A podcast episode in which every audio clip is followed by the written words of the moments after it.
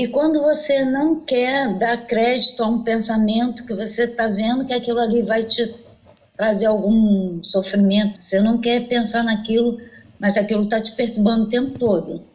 Aí você entregou a resposta na sua pergunta. Percebe? Não. Você não percebe? Porque é sutil, mas vou destacar e você, você vai perceber. Primeiro você falou assim: e quando eu não quero dar crédito a um pensamento? Aí passou três segundos, você repetiu a mesma pergunta com outra formulação. Você disse: quando eu não quero pensar em alguma coisa. São duas coisas completamente diferentes. Ó, quando eu não quero dar crédito para um pensamento, é uma coisa. É uma pergunta, é um assunto. Quando eu não quero pensar um pensamento, é outra coisa, outra pergunta, outro assunto. Entendeu?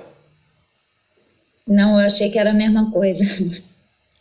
Tá vendo? Porque é fundamental o autoconhecimento para viver bem.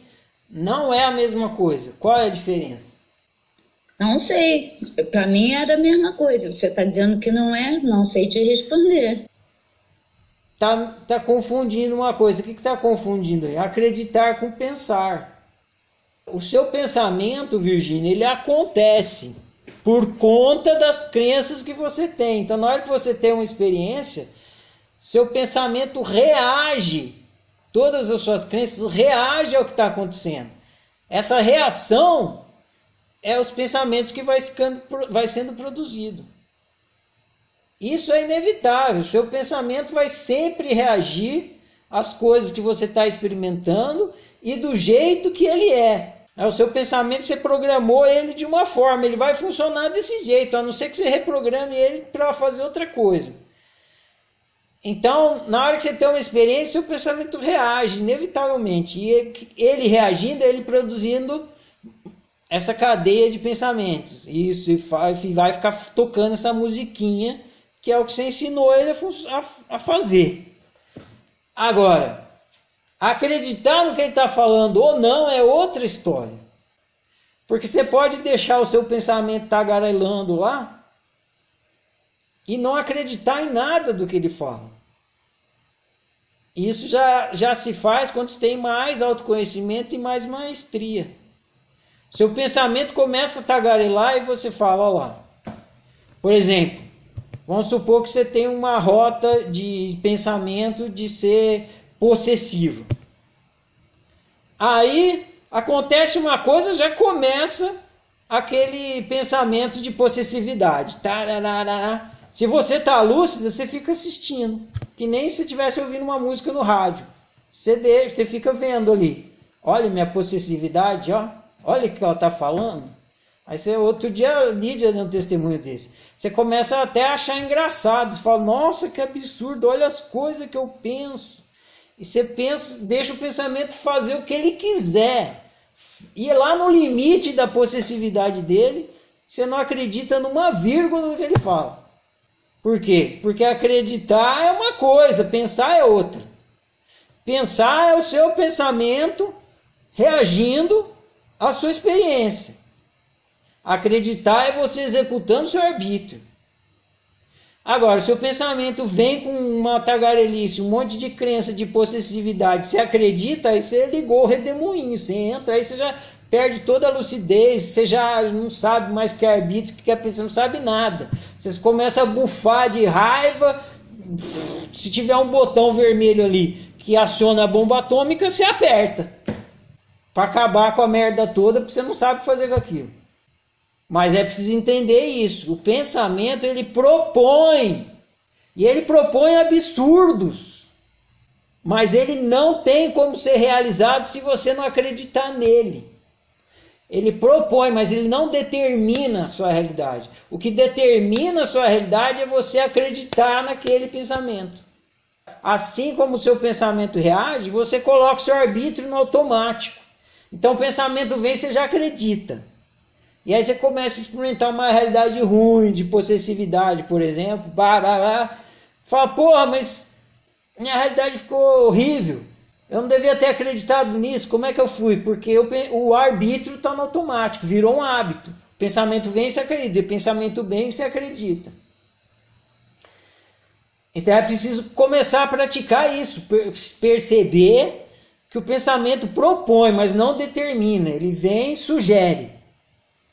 Vai lá, faz isso. Aí você fica. Ah, olha só o que, que o pensamento propôs. Que ideia horrível. Não vou fazer isso jamais. Vai, eu vou entrar na merda se eu fizer isso. E aí você não acredita no que ele falou. Ou seja, seu pensamento pode falar o que quiser. Você não precisa acreditar nele, não acreditando, você não vai experimentar o resultado de acreditar. Porém, você pode ir mais além disso.